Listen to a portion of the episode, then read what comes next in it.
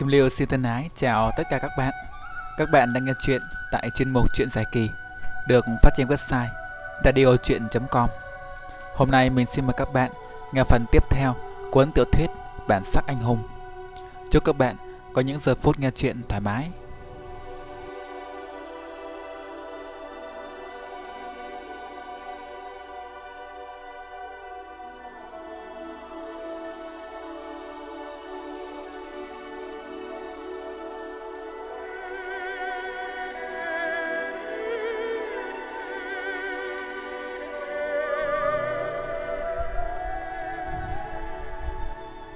Trường Đại học Khoa học Xã hội và Nhân văn là một trong những trường có uy tín xếp vào bậc nhất ở Sài Gòn, chuyên đào tạo các nghề về xã hội và con người. Cũng chính là trường mà võ tà theo học. Sáng hôm nay sân trường nhộn nhịp, nhà trường tổ chức hẳn một cái lễ nho nhỏ để chào đón tân sinh viên của năm. Sau khi vừa kết thúc dăm ba bài phát biểu, mấy lời chào mừng và một số tiết mục văn nghệ, cây nhà lá vườn, thì tất cả được thông báo về văn phòng ghi danh nhập học Võ Tài chen chúc trong đám sinh viên vừa cũ vừa mới, tay cầm tác hồ sơ, đứng trước bảng thông báo của nhà trường để coi sơ đồ tổ chức phòng học và các thông tin lặt lặt vặt khác. Thật ra mấy ngày nay, nó đã coi đọc kỹ trên website của nhà trường hướng dẫn nhập học rồi, nhưng đến đây vẫn đọc lại cho chắc. Coi sóc cẩn thận xong xuôi đâu đó, nó đeo nó đem hồ sơ đến phòng đào tạo của trường để làm thủ tục. Thấy trong này sinh viên đông đúc, chen và sắt cánh đứng trước các bàn làm việc nó phải tìm mãi mới thấy chỗ đăng ký của khoa nó. Chen chúc hết nửa ngày trời mới xong các thủ tục, chính thức trở thành sinh viên của nhà trường. Theo thời khóa biểu thì 3 ngày nữa nó mới bắt đầu học chính thức. Xong xuôi đâu đấy, nó đã chặn xe buýt trước cổng trường, đợi xe đi về. Thế ở đó cũng đông người, bèn kiếm một chỗ đứng. Nhìn lại, thì ra là cô cháu gái của lão Sáu, người nó đã gặp ở chỗ cầu thang ngày hôm qua. Vẫn vẻ mặt thanh tú ấy, vẫn đôi mắt long lanh ấy. Nàng cũng nhìn thấy nó Cả hai hình như đều hơi bất ngờ Rồi lại miễn cưỡng nở một nụ cười chào nhau. Đứng 10 phút mà chưa thấy xe đến Võ tài cảm thấy nên hỏi han cô kia mấy câu. Dẫu sao nhà cửa cũng sát nhau Không nên tỏ ra quá xa lạ. Nghĩ thế nó mở lời Có chút ngượng ngùng. Hình như bạn ở chung với bác Sáu phải không? Cô gái nghe thấy có người hỏi mình, liền quay sang, Ánh mắt nàng long lanh Nàng khẽ gật đầu và cười nhẹ một cái, để lộ hàm răng trắng như ngọc của mình, xác nhận câu trả lời. Võ Tài lại tiếp Bạn học ở đây hả? Cô gái lại gật đầu cười trả lời Võ Tài thấy nàng không nói gì đã hơi ngại, Nhưng dù sao cũng đã mở lời, Nên đành hỏi tiếp cho hết câu chuyện Bạn học năm mấy rồi? Cô gái đáp, quay sang đáp Năm hai. Xong lại quay đi, Vẻ hờ hững đã hiện ra thấy rõ. Võ Tài chừng hững Thấy cô gái kia không muốn nói chuyện Nên thôi không nói gì nữa. Bỗng lại thấy nàng mở lời. Bạn có học ở đây à? Thanh âm của nàng nhẹ nhàng như một tiếng hát Khiến võ tài bàng hoàng nhớ lại chuyện đêm qua. Lúc đó giọng nàng tuy vẫn ngọt ngào đấy, Nhưng lại vanh vách thuật lại chuyện của Thanh Long Bang với các trưởng bối, Lời lẽ gãy gọn xúc tích.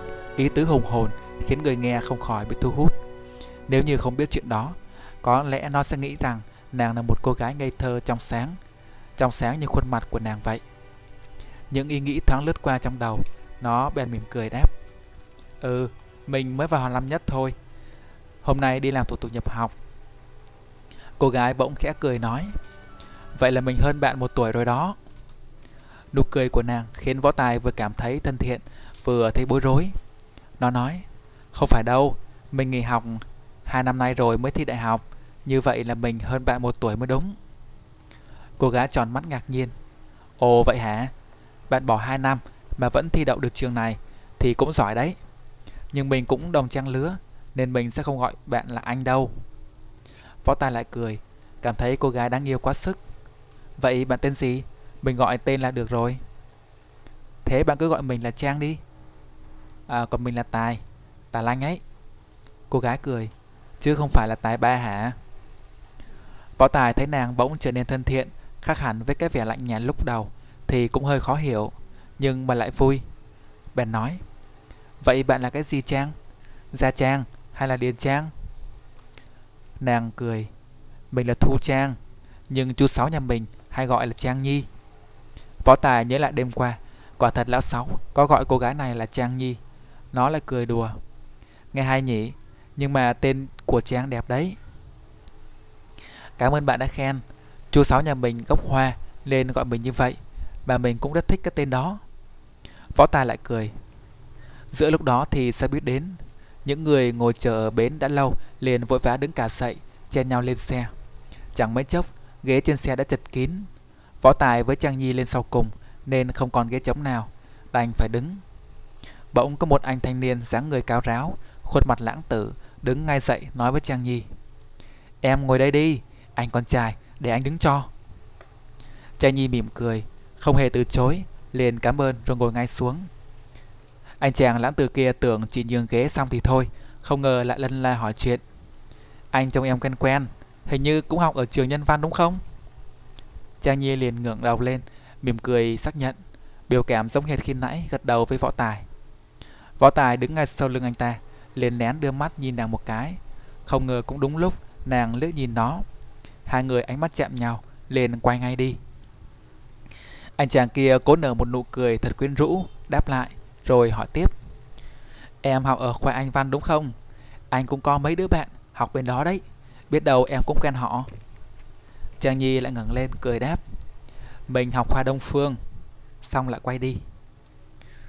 Anh chàng ấy vẫn không bỏ cuộc, Thậm chí hình như còn vui vẻ hơn, Cho thấy rõ là rất tự tin trong việc giao tiếp với con gái lạ. Thật trùng hợp, Anh cũng có bạn học bên khoa đó đấy, Em học năm mấy rồi? Lần này thì Trang Nhi không hề quay lên, Mà vẫn giữ ánh mắt lơ đãng đáp. Năm hai bạn, Nhưng thái độ của nàng Dường như vẫn không làm cho anh chàng hiểu ra rằng Anh ta cần ngậm miệng lại. Trái lại vẫn vui vẻ nói ra chiều rất thân thiện một cách chơ chẽn. Năm hai à Anh trông em trẻ vậy Cứ tưởng là tân sinh viên chứ. Anh thì sắp ra trường rồi Thường thì anh không đi xe buýt như vậy. Nhưng nếu anh biết Đi xe buýt mà gặp được một cô gái xinh đẹp như em Thì ngày nào anh cũng đi. Nhà em ở xa không? Trang Nhi rõ ràng là không thích nói chuyện với, với người lạ. Lần này nàng chỉ thở mạnh một cái đáp Xa. Lúc đó thì xe dừng lại Thả khách xuống. Và rước thêm mấy khách nữa lên. Chiếc ghế cạnh Trang Nhi bị bỏ trống. Anh chàng kia ngay lập tức nhảy vội vào. Điều đó khiến khuôn mặt Trang Nhi hiện lên nét khó chịu. Bỗng nàng quay lên nhìn võ tài Như muốn cầu cứu. Võ tài cũng nhìn nàng chưa biết phải làm sao. Chiếc xe dồn khách xong Còn chật trội hơn cả khi nãy. Đường xá lại đông đúc Nên đi rất chậm. Từ quận 1 sang tới quận Gò Vấp, đoạn đường cũng không phải là gần. Cái anh kia vừa ngồi vào ghế, miệng đã cười tươi rói rói, lập tức bắt chuyện nói. Sao em lại đi có một mình thế? Bạn em đâu? Anh tự nghĩ một cô gái xinh đẹp như em, hẳn phải có nhiều người đưa rước lắm. Vừa nói anh ta vừa cố nhìn vào mắt Trang Nhi, như thể mắt anh ta có sức hút ghê gớm lắm. Trang Nhi liếc nhìn anh ta với một ánh mắt kỳ quặc, nhất thời chưa biết làm sao để khỏi phải trả lời. Bỗng nghe võ tài quay xuống nói Con bé đó là em gái tôi anh bớt lời lại một chút. Giọng nói tuy nhỏ, nhưng ý tứ răn đe đã thể hiện rất rõ ràng. Anh chàng kia quay lên, thấy sáng người vạm vỡ của võ tài, Thì không khỏi có chút e dè. Bèn ngồi lại vào ghế, Không nói thêm câu nào nữa. Trang Nhi lại ngước nhìn lên, Ánh mắt như muốn nói lời cảm ơn, Lại như có vẻ thích thú. Võ tài trong lòng chợt có chút sao xuyến. Cảm thấy cô gái xinh đẹp này thật yếu đuối. Vẻ đẹp của nàng dường như vô tình cũng mang lại cho nàng nhiều phiền phức. Nàng rất cần được bảo vệ. Nhưng nó lại lập tức nhớ tới chuyện đêm qua. Nàng tuyệt đối không phải tầm thường. Ý nghĩ khi nãy của nó liền tan biến. Võ Tài và Trang Nhi cùng xuống xe. Từ chỗ đó về nhà còn một đoạn đi bộ nữa. Bầu trời u ám từ sáng tới giờ, cuối cùng cũng chút mưa. Trời Sài Gòn luôn có những cơn mưa bất chợt Võ Tài ánh mắt giáo sát, toàn tìm chỗ vào chú, thì đã thấy Trang Nhi lấy trong ba lô ra một cái dù nhỏ, đưa cho rồi bảo Hôm nay cho anh đi ké đấy. Võ Tài bật cây dù lên che, rồi sóng vai với Trang Nhi, rảo bước trên vỉa hè đi về nhà. Trong lòng bỗng trào lên một cảm giác ngọt ngào mơ hồ mà trước giờ chưa bao giờ cảm thấy.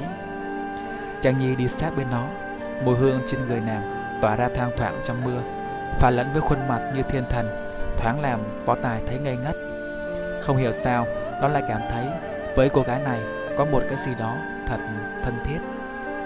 Một cơn gió nhẹ vô tình mà cũng như hiếu ý thổi qua, hát mưa vào hai người. Trang Nhi vội sửa áo khoác lên che, còn võ tài thì không xem mấy cơn gió đó vào đâu, hơi nhích lên một tí, có ý che cho nàng. Bỗng Trang Nhi nói, khi nãy cảm ơn anh nhé, không thì chắc Trang bị cái tên đó làm phiền cho tới lúc về mất. Võ Tài cười nói, có gì đâu, chỉ là một câu nói thôi mà. Mà Trang chắc hay bị làm phiền vậy lắm đúng không? Trang Nhi cười khúc khích hỏi, sao Tài nghĩ thế?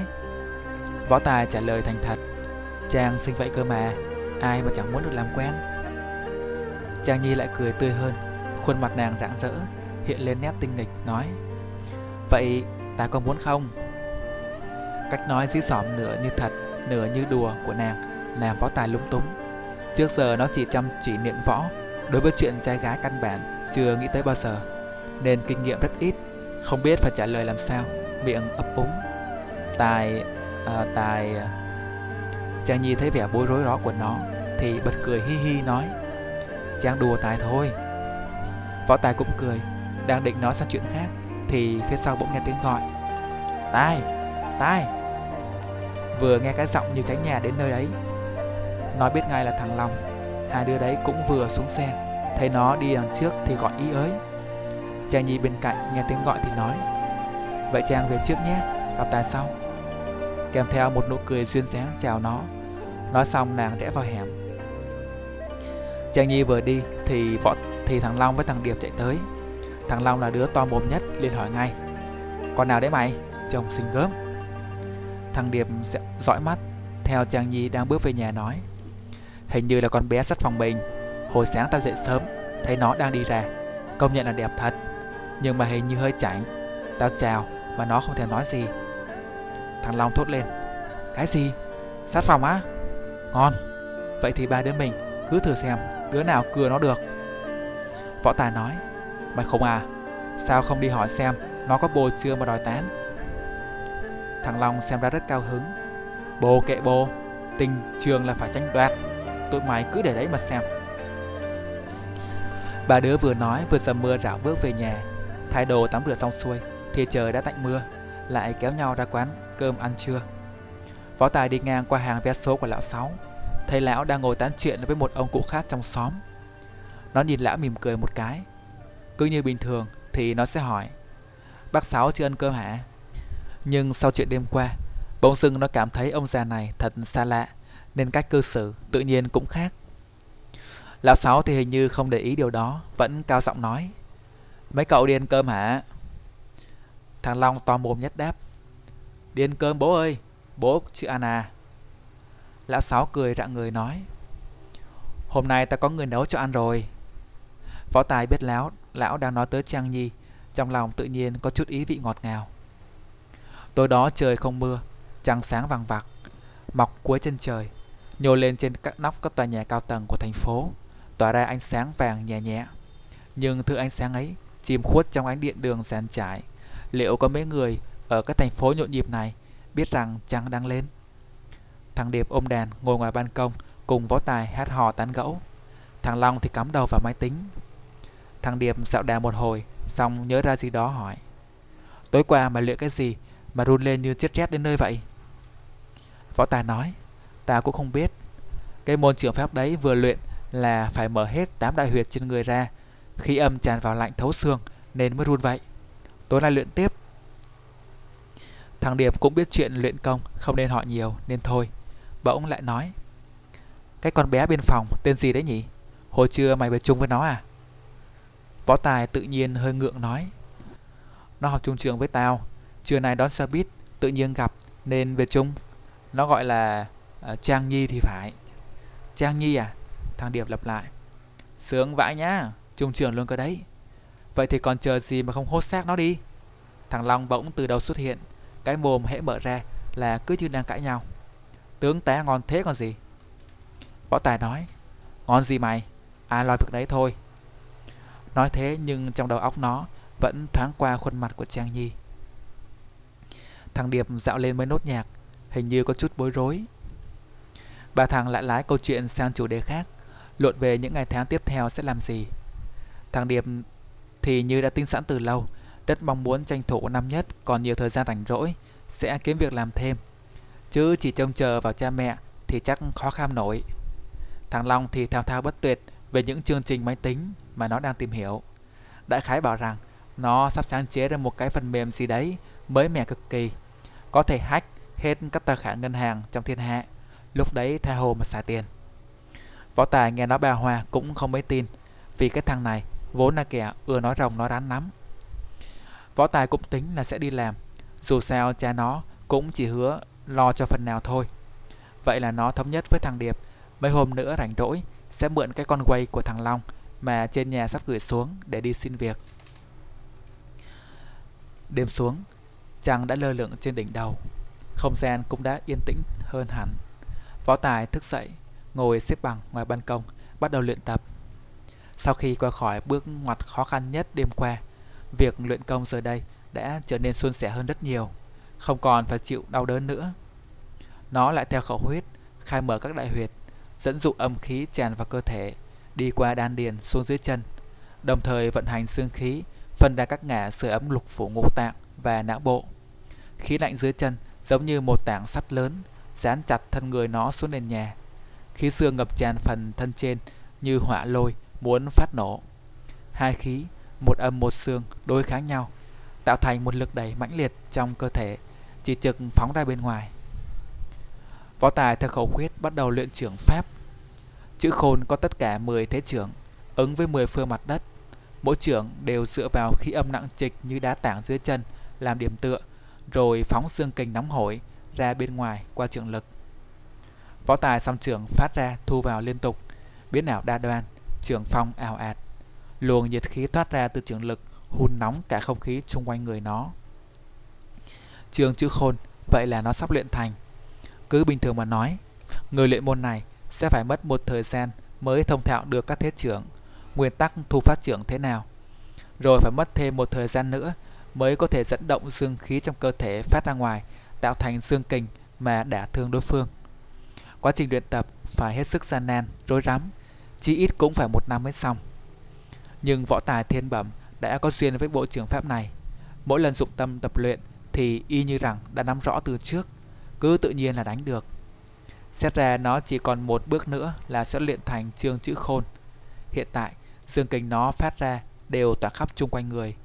Đến khi luyện thành, người phát triển có thể tập trung luồng dương kinh này mà đánh thẳng vào một điểm, khi đó uy lực vô cùng. Người có độ công thâm hậu, một trường đánh ra, có thể bẻ cong cả thân sách. Sau 2 giờ luyện tập, võ tài từ từ điều khí, đóng lại các đại huyệt. Cơ thể nó sảng khoái khôn tả, lại đứng lên ngẩng đầu thượng trăng. Đây là phản xạ rất tự nhiên của người luyện môn võ này.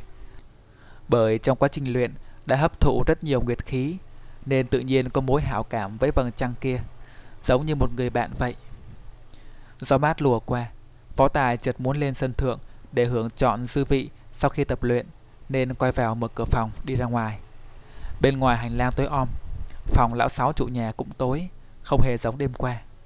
Nó đi lên cầu thang, mở cửa sân thượng, chợt thấy có người đang đứng ở đó, tay vịn lan can, ngẩng đầu nhìn trời.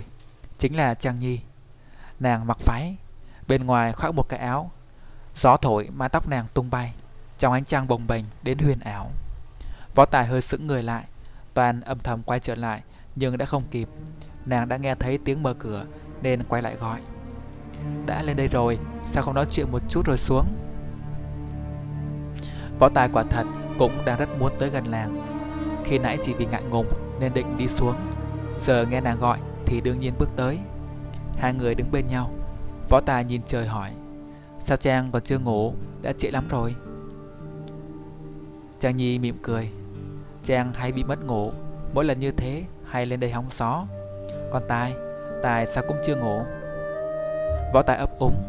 Nó trước giờ tuy tính tình ngay thẳng, có gì nói lấy, nhưng cũng thấy việc kể chuyện luyện công tập võ với Trang Nhi lúc này có cái gì đó hơi kỳ kỳ, nên bảo Tài hơi khó ngủ, thấy trăng sáng, nên định lên đây hóng mát một lúc cho thoải mái thôi. Trang Nhi nói, Tài cô thích ngắm trăng hả? Thích chứ, nhưng quả thật trăng ở đây không đẹp được như ở quê Tài. Thế quê Tài ở đâu? Ở Long An ấy Trang đi Long An bây giờ chưa Đi rồi, nhiều lần rồi Nhưng toàn xuống rồi về ngay thôi Chắc lần sau phải ở lại Xem Trang ở đó đẹp tới nhường nào Võ Tài nghe giọng nói ngọt ngào của nàng Nhỏ nhẹ bên tai Trong lòng cảm thấy rất bồi bồi hồi Tự nhiên nó mong những giây phút này Trôi qua thật chậm. Bất giác quay sang nhìn nàng, Khuôn mặt nàng trong đêm càng đẹp hơn bội phần Tóc mai đung đưa trong gió Đôi mắt long lanh Dường như còn sáng hơn cả vầng trăng trên kia. Nhất là mùi hương ấy, Lòng nó thấy ngây ngất, Bỗng nó buột miệng nói, Chắc không đẹp bằng Trang đâu. Cái gì? Cô gái quay sang hình như hơi ngạc nhiên, Kế đến lại cười khúc khích. Không ngờ Tài cũng biết tán tình con gái cơ đấy. Võ Tài ngượng đỏ mặt. Quả thật mấy lời nó mới nói lúc nãy hoàn toàn thật lòng. Nghĩ sao nói vậy, chứ không phải có ý tán tỉnh. Nhưng nó vẫn thầm thấy hối hận vì mình ăn nói vô duyên. Chắc nàng sẽ nghĩ xấu mình. Nghĩ thế nhưng miệng vẫn nói. Quả thật là như vậy mà. Kèm theo một cái mỉm cười thành thật. Chàng nhìn nín cười, ngẩng đầu buông một tiếng thở dài nói. Chàng từ bé đã không có cha mẹ. Bạn bè cũng không có. Theo chú Sáu đi bôn ba khắp nơi. Này sau chỗ này Mà sau chỗ kia. Trước giờ làm cái gì cũng một mình, Chưa từng có ai nói chuyện. Đây là lần đầu tiên Có người ngắm trăng cùng đấy, Mà lại là con trai nữa chứ. Võ Tài nhìn nàng, Ánh mắt nó dường như đã bị vẻ đẹp của nàng thu hút. Nó lại nhớ tới chuyện đêm qua, Cảm thấy rằng Ẩn dưới vẻ đẹp thanh khiết kia Là những tâm sự, Những nỗi niềm sâu kín trùng trùng. Trong đôi mắt long lanh ấy là bí mật gì đó của riêng nàng. Thân hình mềm mại của nàng phảng phất sự cô đơn. Nàng là ai? Có phải chỉ là một cô gái 19 ngây thơ trước cuộc đời? Trong lòng nó bỗng trào sơn khao khát, Muốn khám phá con người này. Muốn biết nàng rốt cuộc đang có bí mật gì. Trang Nhi quay sang, thấy võ tài đang chăm chăm nhìn mình thì nói, Anh nhìn gì thế? Võ tài thoáng giật mình, Vội quay đi nói, Đâu có gì đâu. Rồi lại lảng sang chuyện khác Hồi trưa nghe chàng nói Học ngành Đông Phương hả? Ta cũng học ngành đó đấy Thật sao? Trang Nhi tỏ vẻ thú vị Trùng hợp nhỉ Chúng ta dường như có duyên đấy Thế chàng có tin vào duyên số không? chàng cũng không biết Chắc chàng phải sống thêm 19 năm nữa Thì mới biết được liệu có duyên số thật hay không Ừ, Tài cũng không biết Mai chàng có đi học không? Có, còn Tài thì sao? Tài ba ngày nữa mới học. Chắc sẽ phải nhờ vả Trang nhiều đấy. Trang Nhi lại cười khúc khích.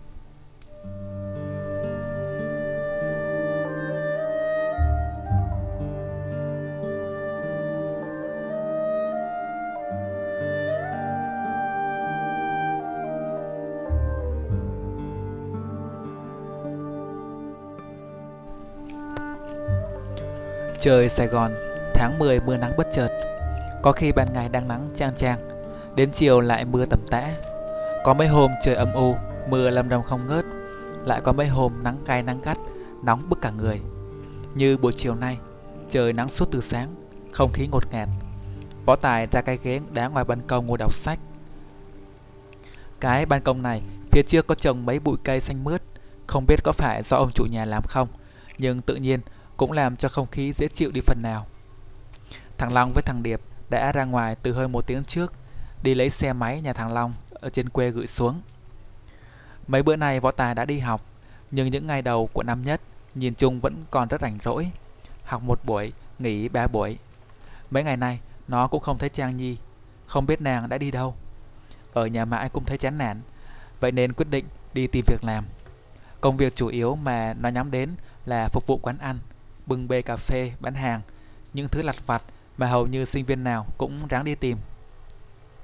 Nhưng đã đi 3 ngày rồi, tới chỗ nào cũng để lại số điện thoại, thậm chí cả email mà chưa thấy ai phản hồi lên tiếng. Thằng Điệp cũng cùng chung tình trạng, vẫn chưa kiếm được gì làm. Hôm nay trời nóng dị thường, Võ Tài ngồi trên ban công cũng thấy ngột ngạt, đưa mắt nhìn xuống đường. Chưa nắng vắng vẻ, cả con hẻm không thấy bóng người qua lại. Bây giờ nó mới để ý, con hẻm này vừa sâu vừa rộng có lẽ bên trong kia còn có mấy con hẻm nhỏ khác Nó chưa bao giờ đi vào trong đó Cũng chẳng có việc gì mà vào Mà ở thành phố này Người ta vốn lạ lẫm lẫn nhau Có khi hai người hàng xóm sống cạnh nhau mấy năm mà đến tên tuổi cũng không biết. Khác hẳn ở làng quê đậm nghĩa đậm tình, bước ra cửa là gặp người quen. Cho nên võ tài đương nhiên cũng chẳng mấy bận tâm trong con hẻm này rốt cuộc có những thứ gì. Bỏ cuốn sách đã đọc, dở một nửa xuống. Nó liền rông xuống dưới nhà qua hàng tạp hóa mua nước uống. Lão Sáu ngồi bên hàng vé số, tay cầm cái quạt quạt liên hồi. Thấy võ tài tới thì tươi cười bảo Trời nóng quá, cậu ra ngồi chơi, ở trên đó mà làm gì? Từ hôm võ tài nghe ngóng được chuyện nọ Thì ít đu lại với lão Giờ nghe lão mời Nó cũng hơi lưỡng lự Nhưng nghĩ lại thấy mình nên bình thường vẫn tốt hơn cho nên nở một nụ cười, Kéo ghế lại ngồi gần, Định gọi hai chai nước cho hai người. Nhưng lão sáu cản lại, Bảo chỉ uống trà thôi. Lão tươi cười nói, Sao rồi? Mấy bữa nay học hành thế nào? Võ Tài đáp, Cũng bình thường bác ạ. Mấy bữa đầu nên cũng chẳng học gì nhiều, Rảnh rỗi bọn con đang đi tìm việc làm thêm. Thế đã tìm được chưa? Vẫn chưa ạ. Chỗ nào họ cũng bảo để xem. Con định chiều nay thằng Điệp đưa xe về, Rồi lại đi tiếp. Thế mấy cậu muốn làm cái gì? Lão Sáu phải phải quạt hỏi. Thì phục vụ hay bưng bê gì đó thôi, bác. Chủ yếu là làm ngoài giờ. Lão Sáu nghe vậy Thì bật cười ha hả nói. Mấy cậu sao không nói ta sớm? Ta có mấy đứa đàn em cũ, Mở mấy hàng cà phê lớn lắm. Để tao bảo chúng, cho mấy cậu vào làm. Võ Tài mừng rỡ nói, Vậy hả bác? Nhưng liệu có được không? Lão Sáu vẫn cười, Có gì mà không được. Mấy đứa đó ngày trước Vốn là đàn em theo ta bươn trả giang hồ. Về sau lập nghiệp ở Sài Gòn này, Ta cũng giúp đỡ không ít. Giờ chẳng lẽ ta nhờ nhận mấy đứa mấy cậu, Lại không được sao? Để ta gọi bọn họ thử xem. Nói rồi cũng không đợi võ tài nói gì, Lão liền bốc máy, Bấm số gọi. Lát sau thì nghe lão sang sảng nói, Cậu dạo này khỏe không? Ờ cũng không có việc gì nhiều. Quán cà phê vẫn còn cần, Vẫn còn đang bán đấy chứ. Ờ Ta có mấy thằng cháu sinh viên. Cậu xem sắp xếp cho nó Chỗ bưng bê được không? À vậy hả? Vậy cảm ơn cậu nhé. Để mai ta bảo mấy đứa nó đến. Lão Sáu gắp máy lại cười bảo, Xong rồi đấy, Để ta cho cậu số điện thoại. Ngày mai cứ gọi một cái rồi đến làm việc. Võ Tài nghe cứ tưởng như đùa. Không ngờ việc lại dễ dàng như vậy. Bèn vội vàng lên số điện thoại, Rồi cảm ơn rối rít. Ác cảm với lão cũng vơi đi quá nửa. Ngồi nói chuyện thêm một lúc nữa, Bỗng thấy đầu hẻm, Có mấy người chạy vào. Đi đầu là một lão già ăn mặc lôi thôi lách thách, Đeo mắt kính đen, Tay cầm một cái gậy nhỏ, Trông y như một lão ăn mày. Lão ta tay dắt theo một đứa nhỏ chừng 7-8 tuổi, Mặt mũi bần thiểu Ăn mặc lem luốc. Duy chỉ có khuôn mặt trẻ con với đôi mắt sáng ngời Là vẫn không che đi được. Hai người, Một già một trẻ đó, Đang chạy thục mạng. Phía sau có ba tên to xác rượt theo, Vừa rượt vừa chửi. Lão già chết tiệt, Mau đứng lại. Lão ăn mày, chạy thêm mấy bước Thì quăng luôn cả gậy, Kéo đứa nhỏ ráng tăng tốc. Nhưng sao lão có thể nhanh hơn những tên kia? Vừa chạy tới ngay chỗ võ tài Thì đã bị một tên vọt lên trước chặn lại. Lão ăn mày biết không thể thoát được cũng đành dừng lại. Tên chắn đường bước tới, Chẳng nói chẳng rằng, Thụi vào bụng lão một cái rồi quát. Đò chạy hả? Báo hại bọn tao, Trượt theo tục mạng, Mệt gần chết. Lão ăn mày tướng tá gầy gò, khắc khổ Thêm bộ quần áo rách rưới Thì nhìn đến tội nghiệp. Bị thụi một cá vào bụng, Mắt nổ đom đóm. Cái kính đen văng khỏi cả mặt. Xem chừng cái kính đó là thứ giúp lão giả mù. Thằng nhỏ thấy lá bị đánh vật xuống đất thì la to. Đừng đánh ông cháu Cháu xin mấy chú. Rồi quay xuống đỡ lão già dậy, Trên tay vẫn còn cầm sắp vé số. Mấy tên kia dường như đã bình tĩnh hơn. Một tên mặc áo đen, Bó sát người, Phình lên bộ ngực lực lưỡng, Mặt rỗ chẳng chịt, Gằn giọng nói. Cái giọng ngọng ngọng giống như người nhai siêu gum Sao? Mày làm ăn mà không muốn đóng tiền hả? Chán sống rồi thì nói. Hai tên còn lại khoanh tay đứng nhìn.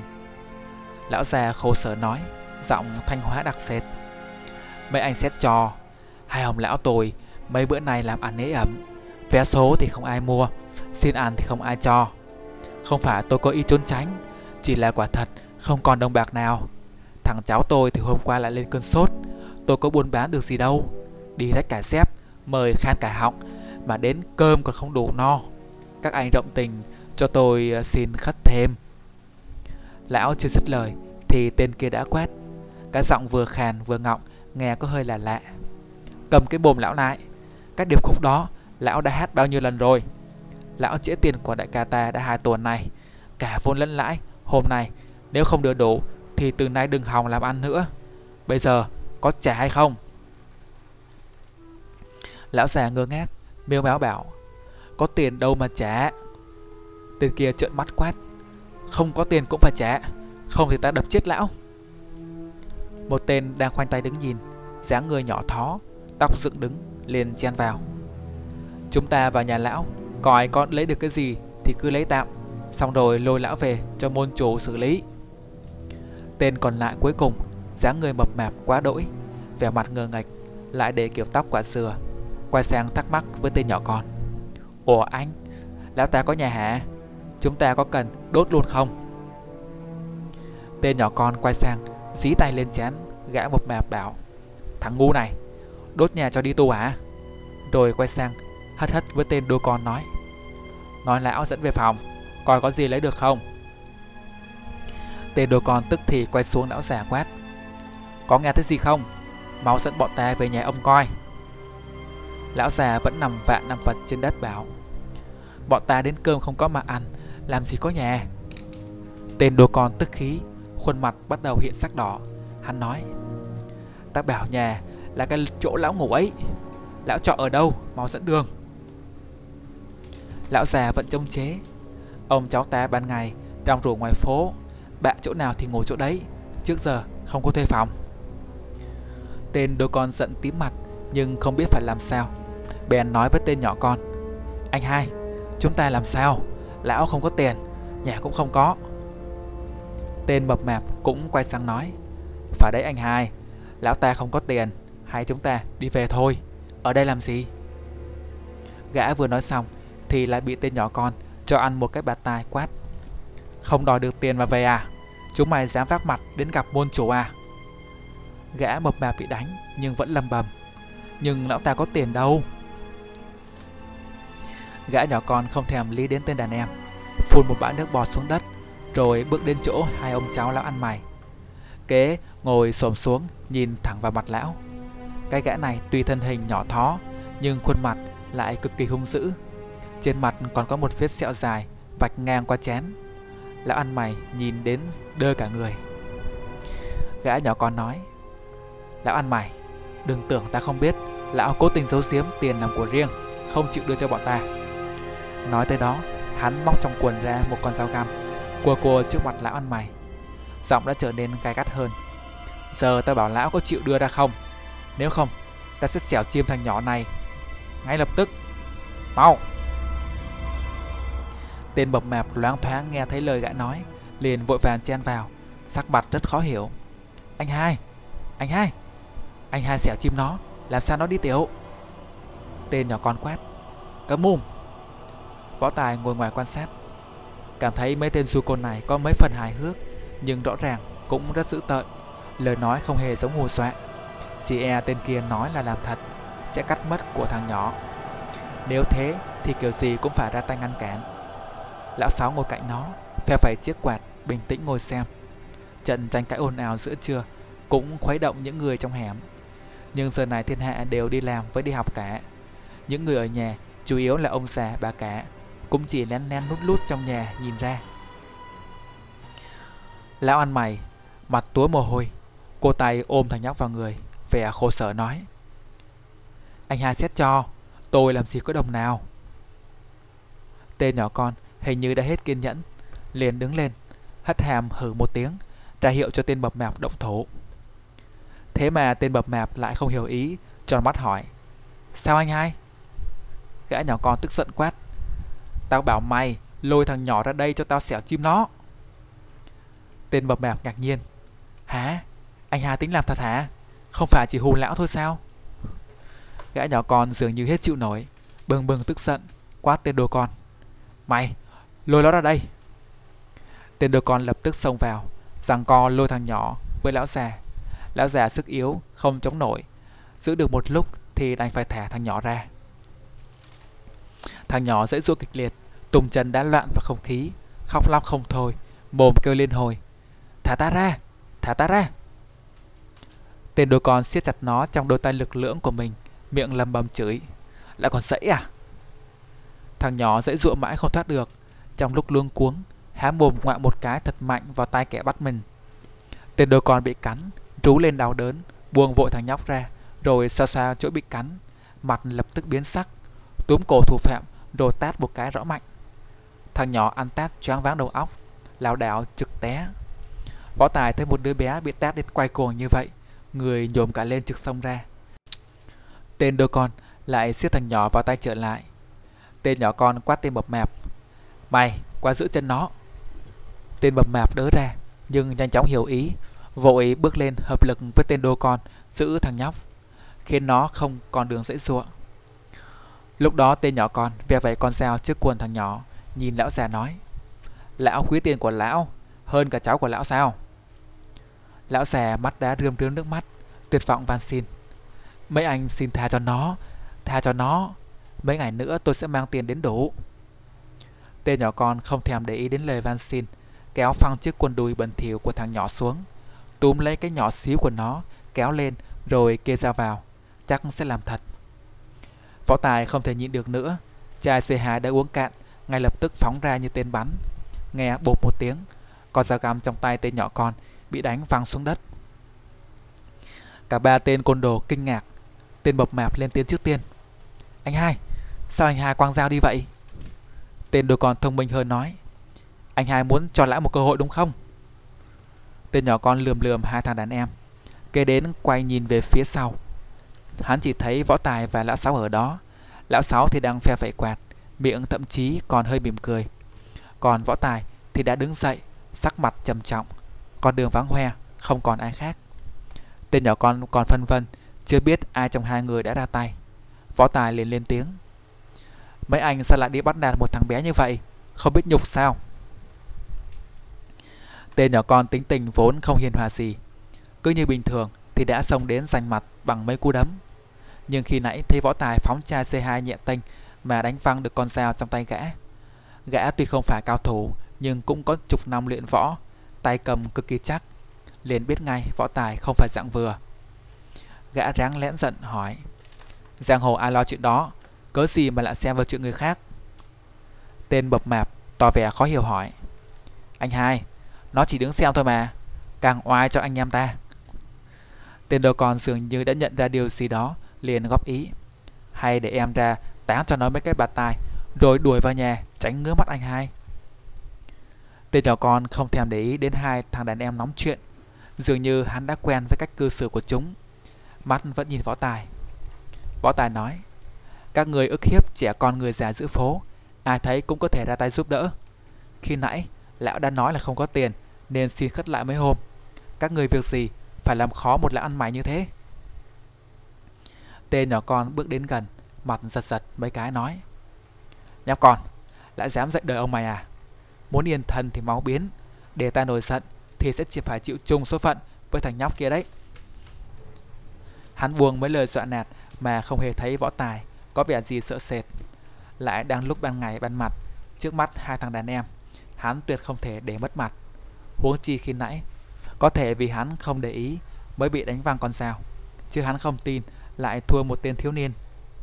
Nghĩ thế, ý đã quyết, liền ra lệnh cho hai tên đàn em. Hai đứa mày, lôi nó ra đây cho tao cạo đầu. Hai tên kia dạ một tiếng nhận lệnh, buông ngay thằng nhỏ xuống rồi tiến lại võ tài. Thằng nhỏ vừa thoát thân liền nào ngay vào là ăn mày. Võ tài máu nóng cũng đã bốc lên, không đợi hai tên kia tới gần, đã phi thân tới, tung ra một cú song cước. Hai tên đàn em trước này vốn cậy to xác bắt đặt người khác, chưa hề đụng cao thủ bao giờ.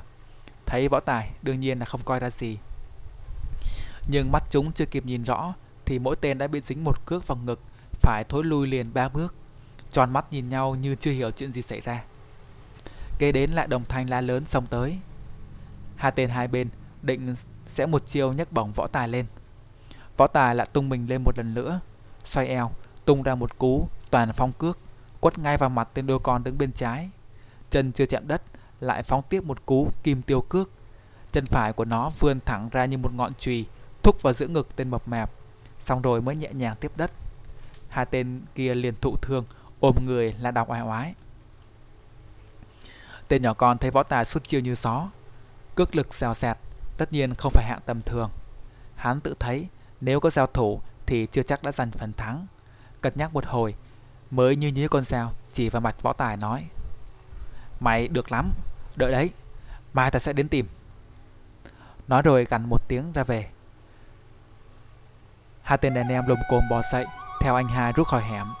Trước khi đi cũng không quên quay lại, như như võ tài, ý bảo, hãy đợi đấy.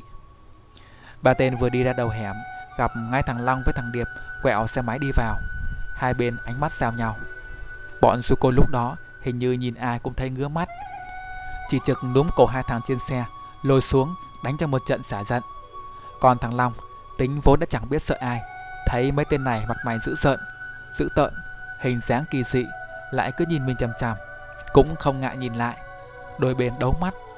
Cũng may bọn thằng Long đi xe máy nên lướt nhanh qua, còn nhưng mà đi bộ thì chắc đã xảy ra chuyện. Lão Sáu lúc đó cười ha hả nói Không ngờ cậu lại giỏi võ như vậy Ta thật không nhìn ra Khi nãy cậu đánh hay lắm Võ Tài gãi gãi đầu đáp, Có gì đâu mà hỏi, mà giỏi bác. Lúc ở nhà cháu có học qua một chút cho khỏe người thôi à. Học qua một chút mà vậy cơ à? Lão Sáu cười cười chọc.